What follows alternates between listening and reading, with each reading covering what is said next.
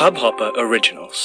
To start your podcast for free, log on to studio.hubhopper.com. नमस्कार मित्रांनो. D D original सिरीजमधल्या अंधार सावल्या पॉडकास्टमध्ये मी दीपक पाटील तुमचं स्वागत करतो. मित्रांनो आज मी तुमच्यासाठी एक नवीन भयकथा घेऊन आलो आहे पण कथेकडे जाण्यापूर्वी आपल्या सर्वांना एक नम्र विनंती. माझा हे पहिलंच पॉडकास्ट आहे. त्यामुळे आपण या पॉडकास्टला लाईक करावं सबस्क्राईब करावं आणि आपल्या मित्रमंडळींमध्ये शेअर करावं ही आपल्या सर्वांना माझ्यातर्फे विनंती. चला तर मग आजच्या कथेला सुरुवात करूया. आजच्या कथेचं नाव आहे इपरीत. दुपारचे बारा वाजत आले असतील. धुरळा उडवत पोलीस गाडी माळ रानातून गावात दाखल झाली. टाळगावात अशी पोलीस गाडी येण्याची पहिलीच वेळ. त्यामुळं कुतूहलानं गावातील लहान सहान पोरे गाडी मागणे पळू लागली. पोलीस आलं पोलीस आलं म्हणून बोंबलू लागली. गाडी आता चौकात येऊन उभी राहिली. गावातील काही लोक आणि गावचा पोलीस पाटील तिथं पोलीस येण्याची वाटच पाहत होते. गाडी थांबल्यावर पोलीस पाटील गाडीत बसले आणि गाडी थेट सावकाराच्या वाड्याकडे निघाली. बाकीचे गावकरी मागून पायी जाऊ लागले. सावकाराच्या वाड्यासमोर बघ्यांची तोबा गर्दी जमली होती. पोलीस गाडी बघताच गर्दी थोडीशी पांगली. फौजदार काळेंनी ती गर्दी जशी पाहिली तसे ते संतापले आणि पोलीस पाटलाला त्यांनी झापलं. अहो काय पाटील? ही काय गर्दी लावली आहे घरी पिटाळून लावा सगळ्यांना.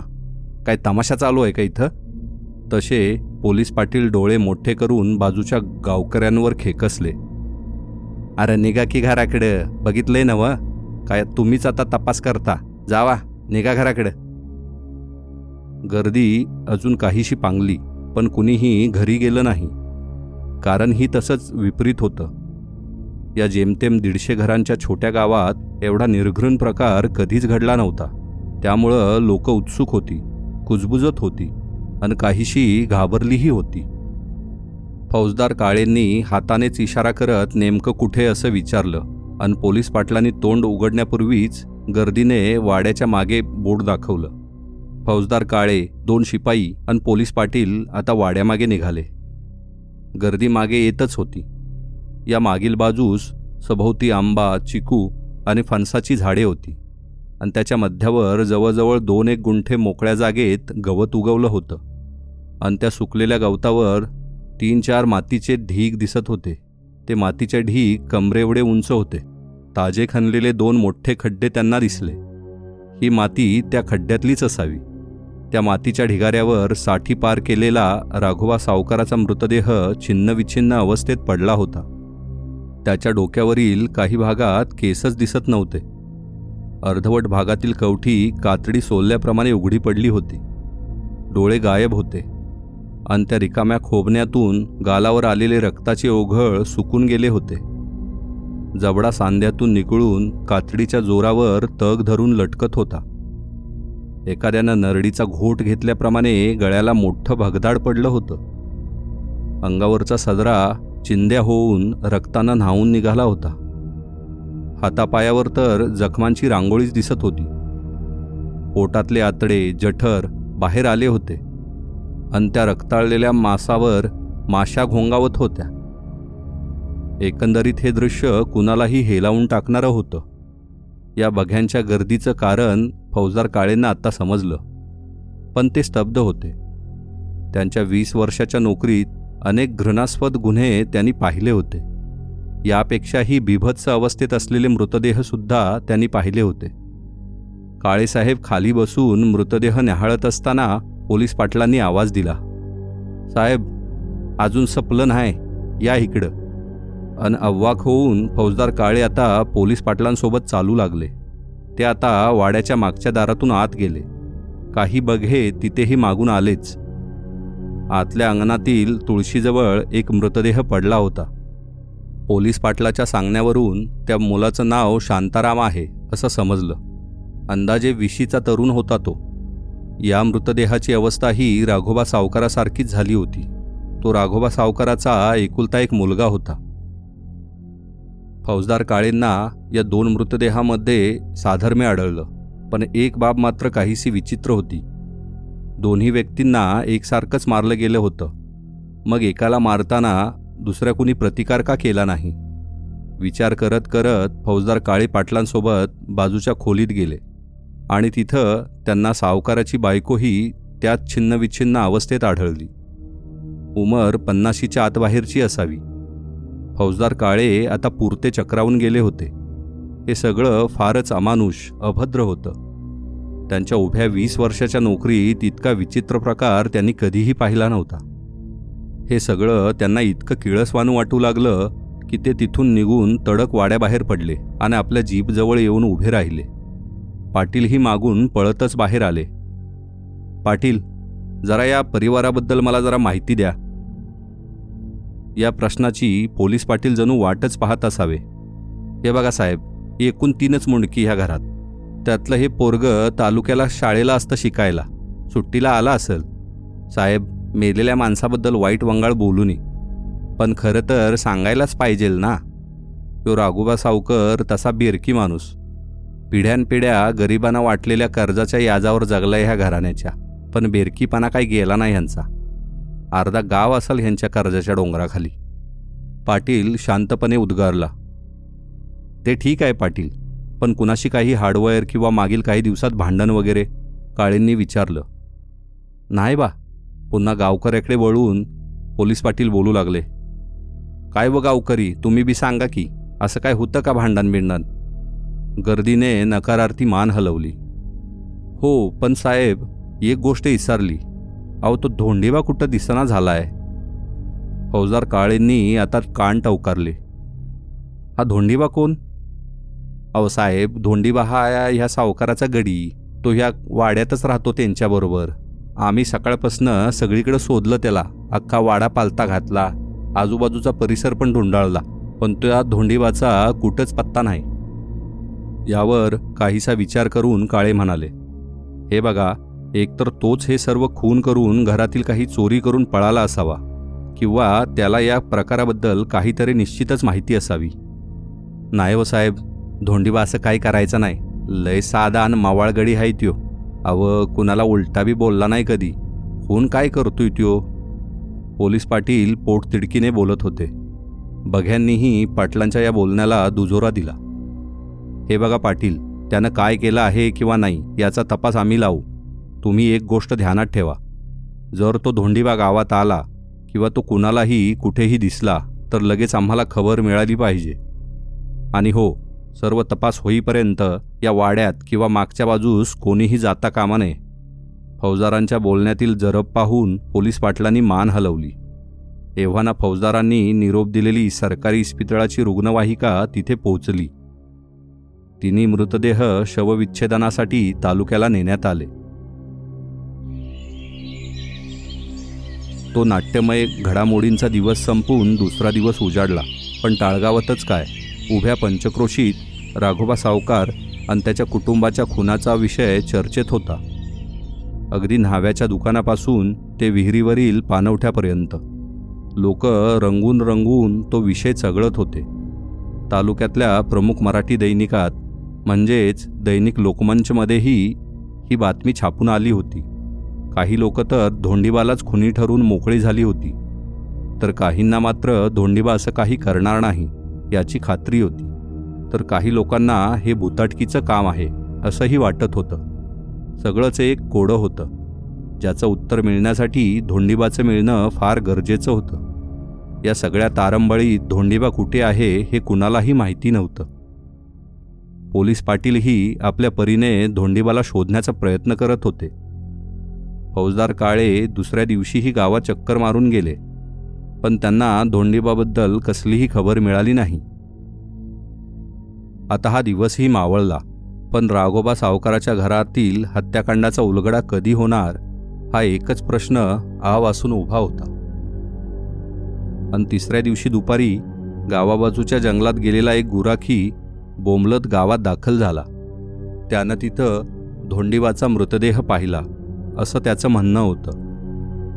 पोलीस पाटलांनी लगेच दोघा जणांना फौजदारांना सांगावा देण्यास पाठवलं आणि सात आठ गडी घेऊन ते स्वतः त्या गुराख्यासोबत जंगलात जाऊ लागले. चांगला अर्धा तास पायपीट केल्यानंतर करवंदीच्या एका जाळीत काट्याकुट्यात निश्चित पडलेला धोंडीबा त्यांना दिसला. पाटलांनी पुढं होऊन धोंडीबाची नाडी तपासली. छातीवर कान ठेवून हृदयाचे ठोके पाहिले आणि ते आनंदाने ओरडले अर्जित्ता आहे गडी उचला र पोरानू चला घेऊन गावाकडं. जवळजवळ एक तास लागला त्यांना धोंडीबाला गावात आणायला. तोपर्यंत फौजदार काळेही जीप घेऊन गावात दाखल झाले होते. धोंडीवाला जिवंत पाहून त्यांच्या चेहऱ्यावर तेज आले होते.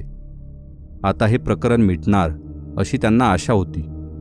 धोंडीवाला चौकातल्या पिंपळाच्या झाडाखाली एका बाजल्यावर टाकण्यात आले. तो अजूनही बेशुद्ध अवस्थेतच होता. बघ्यांची गर्दी जमली. कानात प्राण आणून लोक धोंडीबा काय बोलणार याची वाट पाहत होते.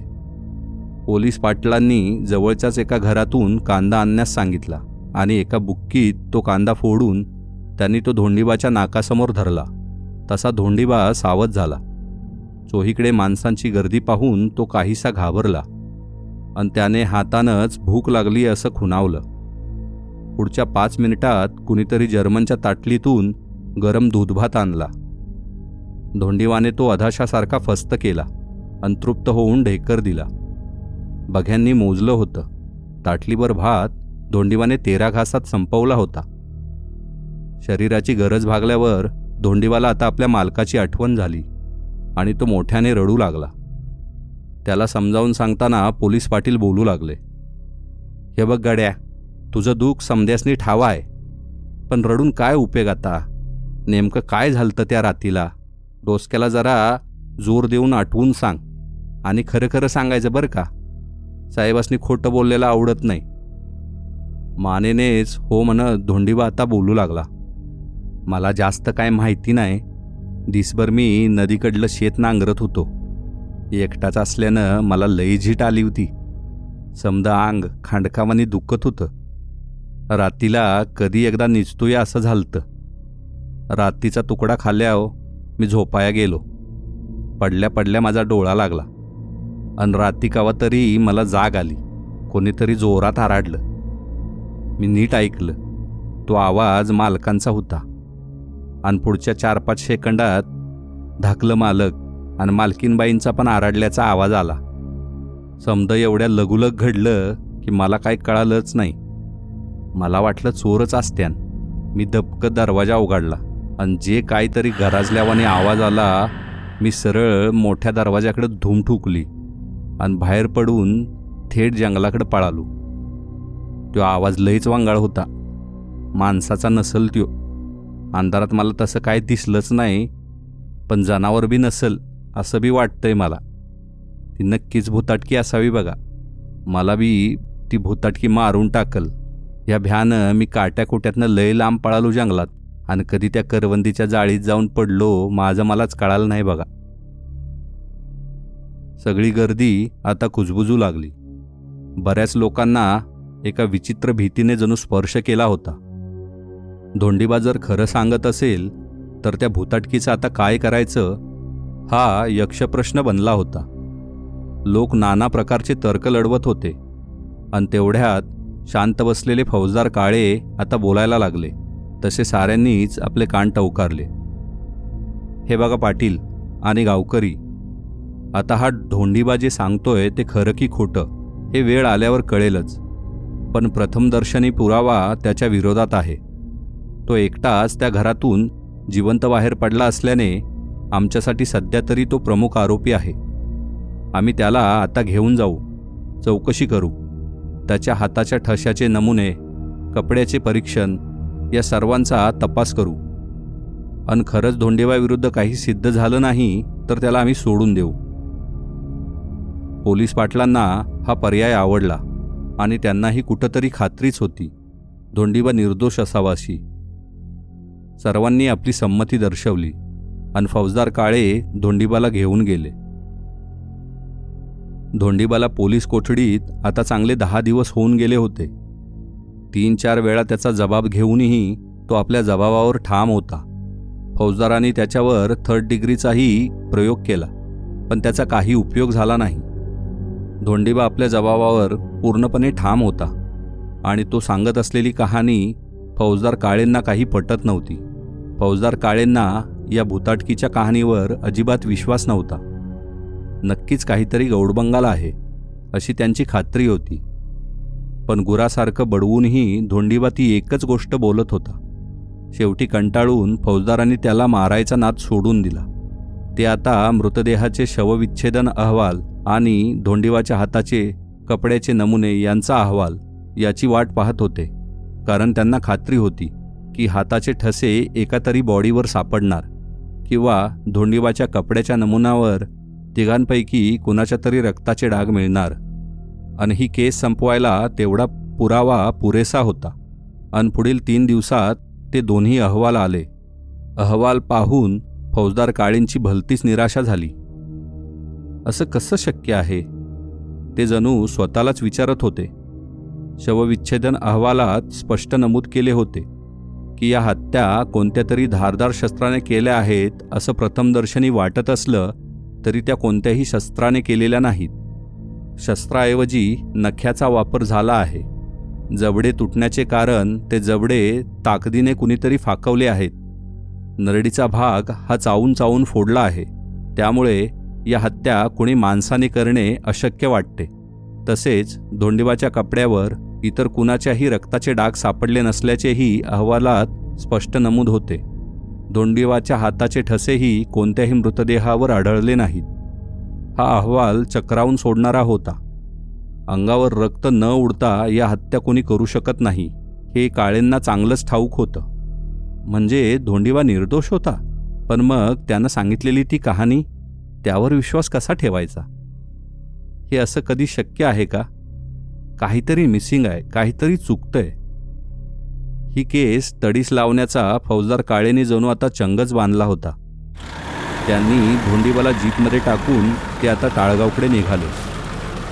चौकात आलेली पोलीस गाडी बघून गर्दी पुन्हा जमा झाली. काळेने धोंडीबाला जीपमधून उतरवलं. पुरावा नसल्याने त्याला सोडत आहे पण ही केस संपेपर्यंत त्याला गाव सोडून जाता येणार नाही. फौजदारांनी पोलीस पाटलांना बजावून सांगितलं आणि पोलीस गाडी निघून गेली. धोंडीबा पोलीस स्टेशनमधून गावात येऊन आठवडा उलटला होता. फौजदार काळेंना या केसमध्ये कसलाही सुगावा लागत नव्हता. त्यांनी या हत्याकांडानंतर सावकाराचा तो वाडा दोन वेळा पिंजून काढला होता पण पदरी निराशाच आली होती. ही केस फारच गुंतागुंतीची होत चालली होती आणि आता ही केस डेड एंडवर पोचली होती. एक एक दिवस पुढे सरकत होता पण हाती काहीही न लागल्याने फौजदार आता इरेला पेटले होते. इकडे टाळगावात भूताटकीच्या कहाण्यांनी चांगलाच जोर धरला होता. लोक आता अंधारात बाहेर पडायला धजत नव्हते. सावकाराचा छिन्नविछिन्न देह बऱ्याच जणांना आता स्वप्नात दिसू लागला होता. सर्व गावच एका अनामिक भीतीने पोखरला जाऊ लागला होता. अखेर फौजदार काळेंनी स्टार्ट फ्रॉम बिगिनिंग या आपल्या पोलीस ट्रेनिंगमध्ये शिकलेल्या थेरीचा वापर करायचं ठरवलं आणि त्यांनी धोंडीबाला पुन्हा एकदा चौकशीसाठी बोलावलं. हवलदारांनी धोंडीबाला हजर केलं. काळेंनी धोंडीबाला आधीच स्पष्ट केलं की त्याला कुठलाही त्रास दिला जाणार नाही. फक्त त्याने विचारलेल्या प्रश्नाची खरी खरी उत्तरं द्यावीत. आता फौजदार काळे विचारू लागले. मला सांग धोंडीबा तुझ्या मालकाचं मागील सहा महिन्यात कुणाशी भांडण वगैरे झालं होतं का रे? नाही हो साहेब. मग घरात काही वादविवाद? तसं बी काय नाही हो. मग घरी कोणी अनोळखी आलं होतं का? एखादी बाई किंवा एखादा माणूस भिकारी किंवा जोगत्या बनून आला होता का? या हत्या होण्याच्या आठ दहा दिवसात असं काही वेगळं पाहिलं होतंस का तू घरात? तसं सांगता यायचं नाही एकदम काय आठवणं बघा. आणि तसं कोणी आलं असलं तर गावातल्या दुसऱ्या घरात पण गेलंच असतं की मग? मग घरातल्या कुणाचं काही विचित्र वागणं काही जादूटोना करण्याचा प्रयत्न किंवा कुणाला तशा गोष्टींची आवड वगैरे? तसं बी काय नाही हो साहेब. हा पर एक गोष्ट जरा विचित्र वाटली होती मला. धोंडीबाच्या या वाक्यावर फौजदार काळेंनी कान टवकारले आणि फौजदार काळे खोदून खोदून विचारू लागले. कुठली गोष्ट? जरा नीट सांग मला. आणि धोंडीबा आता बोलू लागला. हे समद इप्रित होयाच्या आदल्या दिवशी मी मालकीनबाई आणि धाकलं मालक घराची साफसफाई करत होतो. मी दिवाणखान्यातल्या मोठाल्या फोटू शिडीवर उभं राहून पुशीत होतो आणि एक फोटू माझ्याकडनं पडला. मालकांच्या पंजोबाचा दांडगा उंचीचा फोटो होता तो तो उचलाया मी गेलो तर मागच्या बाजूनं तो फाटला आणि त्यातनं कागदाची एक उळकुटी बाहेर आली. ती उळकुटी त्या फोटवात मागच्या बाजूला दडवून ठेवली होती बहुतेक. मी अडाणी आहे साहेब. मी ती कागद मालकासनी दाखवली. त्यांनी ती लगेच उघडून पाहिली आणि ते लय खुशीत आलं. मला काय बोललं नाहीत ते पण पन्नासाची नोट काढून माझ्या हातात टिकवली. मी पण लय खुश होऊन त्या दिवशी पाच रुपयाची दारू प्यालो. त्या दिवशी घरातली तीन मुंडकी रातच्याला वरच्या माडीवर बराच येळ बोलत होती हसत होती. समधी लय खुशीत असत्याल बघा. दुसऱ्या दिवशी मी मालकासनी विचारलं मालक लय खुशीत दिसताय आज. तसं ते माझ्यावर खेकासले. मग मी तो नादच सोडून दिला आणि मला असं बी काय घेणं देणं नव्हतं साहेब. मला नदीकडच्या शेताकडं नांगरटीला जायचं होतं. फौजदार काळेंना सुतावरून स्वर्ग गाठण्यासाठी जो धागा हवा होता तो जणू मिळाला होता. त्यांनी धोंडीबाला घेतलं. आणि ते तडक टाळगावकडे रवाना झाले. गावात पोचल्यावर काळेने शेतात गेलेल्या पोलीस पाटलाला बोलवायला सांगितलं. पुढील पंधरा मिनिटात पोलीस पाटील हजर झाला. मग दोन हवालदार धोंडीबा पोलीस पाटील हे सर्वजण सावकाराच्या त्या वाड्याकडे वळले. त्यांना काहीही करून ते कागद शोधायचे होते. या हत्याकांडाचे सारे गुपित त्या कागदातच असावे. फौजदार काळेंना जणू याची खात्री होती. फौजदारांनी तशा सूचना बाकीच्यांना केल्या. सारी माणसं पिसाटल्यासारखी ते कागद शोधू लागली. तासभर वेळ गेला असेल. वाड्यात बरीच कागद सापडली.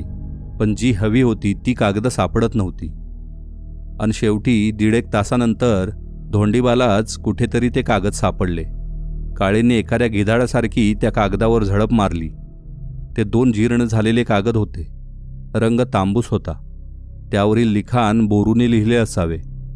पहिल्या कागदावर कोणत्या तरी गुप्तधनाबद्दल लिहिले होते. अक्षर पुसट असले तरी थोडा प्रयत्न केल्यास ओळखून येत होते. एका पितळी हंड्याचा उल्लेख होता.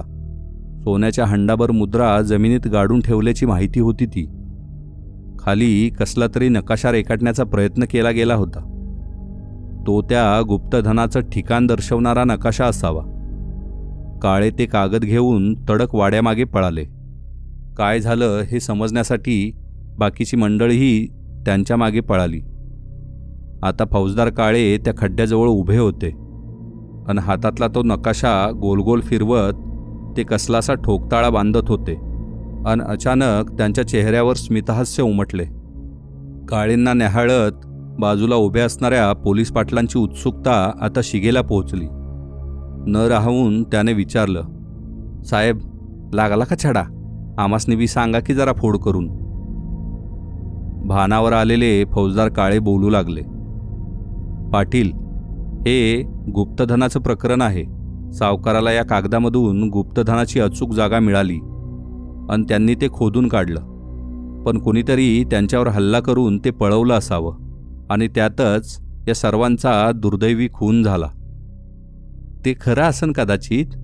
पण मी म्हणतो साहेब पाच दहा सेकंदात तीन माणसासनी कसं कुणी मारील हो अहो मुर्द बघून भ्या वाटत होतं.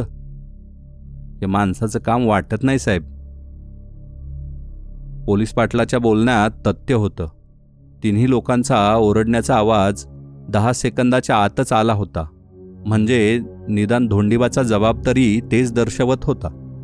फौजदार काळेंनाही खरं तर त्यांच्या या चोरीच्या थेरीवर भरोसा नव्हता. कारण शवविच्छेदन अहवालात हे मानवी कृत्य नसल्याचं स्पष्ट नमूद होतं. पण मग हत्याकांडाचं रहस्य अजून उलगडलंच नव्हतं. फौजदार काळे आता अधिकच निराश झाले होते वैतागले होते. त्यांनी शर्थीचे प्रयत्न करून हा तपास इथपर्यंत आणला होता. आणि उलगडा होतोय असं वाटताच त्या प्रकरणाला अजून एक अज्ञात कंगोरा असल्याची जाणीव त्यांना होत होती. काहीतरी सुटत होतं. हातातील कागद सांभाळत ते त्या वाड्याच्या समोरील बाजूस जीपजवळ आले. काहीसे नाराज होऊन ते गाडीत बसले. दुपारचे दोन वाजत आले असतील. फौजदारांनी ते कागद पुन्हा तपासायला सुरुवात केली. गुप्तधनाची माहिती आणि नकाशा पहिल्या पानावर होते. दुसऱ्या पानावरची शाई इतकी उडाली होती की काही कळणं अशक्य वाटत होतं. फौजदाराने खिशाला लावलेलं पेन काढलं. आणि अस्पष्ट दिसणारी ती अक्षरे जोडण्याचा ते प्रयत्न करू लागले. अन एक एक अक्षर जणू त्या कागदावर जन्म घेऊ लागलं. फौजदार आता निराशा झटकून कामाला लागले. एक एक शब्द ते जुळवत होते. त्याचं अर्थपूर्ण वाक्य आता तयार होत होतं. पोलीस पाटील आणि बाकीची मंडळी शेजारच्या बदामाच्या झाडाखाली सावलीत थांबली होती.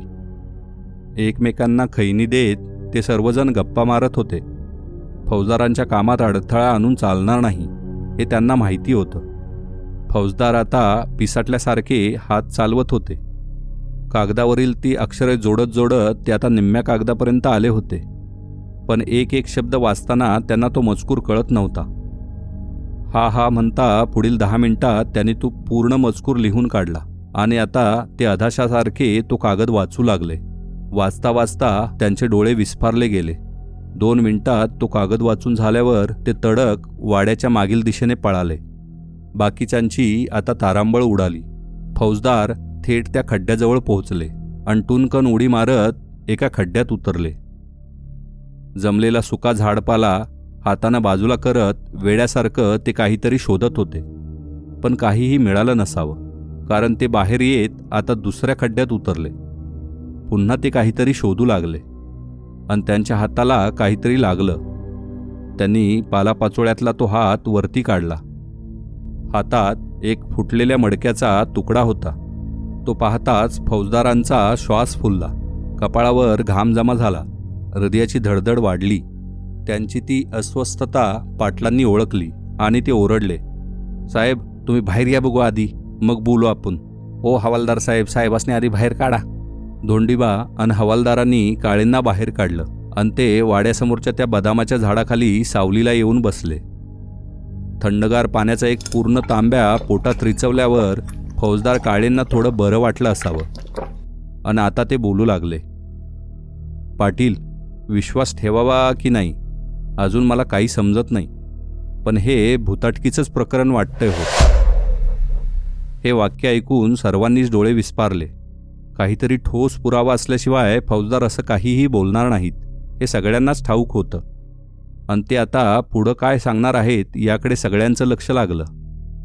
फौजदार काळे पुन्हा बोलू लागले.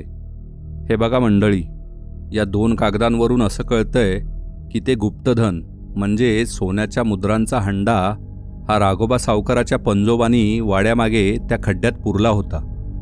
हे धन त्यांनी भानामती आणि काळा जादू करून मिळवलं असावं. कारण ते काळा जादू शिकले होते. त्या कागदात तसं नमूद आहे. तर त्यांनी हे गुप्तधन आपल्या वंशजांसाठी वाड्यामागे पुरून ठेवलं होतं. नकाशातील जागा त्या हांड्याचं स्थान दर्शवते. पण सावकारांचा अंदाज चुकल्याने त्यांनी दोनदा खड्डे खणले असावे. पण त्या गुप्तधनाचं रक्षण करण्यासाठी सावकाराच्या पंजोबांनी एक पिशाच्च त्या हांड्याशेजारी गाडून ठेवलं होतं. ते पिशाच्च फार अघोरी आणि घातक आहे. मडकं फुटून ते बाहेर आल्यास दिसणारा प्रत्येकाला गळा चिरून मारून टाकेल आणि सगळं सोनं कोळसा होऊन जाईल असंही त्या कागदात नमूद केलं आहे. ते अघोरी पिशाच एवढं भयानक आहे की ते माणसाचा जबडा उखडवून टाकेल नख्यांनी त्याचे डोळे काढून टाकेल आणि नरडीचा चावा घेऊन त्या माणसाला जागीच गारद करेल. असं हे रक्तपिसासू पिशाच आहे पण हे पिशाच फक्त आणि फक्त त्या सोन्याच्या रक्षणासाठी आहे. जर कुणी तो हंडा काढताना चुकून हे मडकं सोडलं किंवा फोडलं तर हे पिशाच्च मुक्त होईल आणि समोर येणाऱ्या प्रत्येकाला ते मारून टाकेल. आणि एकदा का त्या हंड्यातील सोन्याचा कोळसा झाला की ते पिशाच्च आपलं काम संपल्यामुळे इथून गायब होईल असंही या कागदात नमूद केलं आहे. राघोबा सावकाराला हा कागद मिळाल्यावर तो इतका खुश झाला की त्याने पहिल्या कागदावरील गुप्तधन आणि नकाशा हेच पाहिलं. दुसऱ्या कागदावरील अक्षर अस्पष्ट असल्याने त्याने ते वाचण्याचा प्रयत्न केलेला नसावा.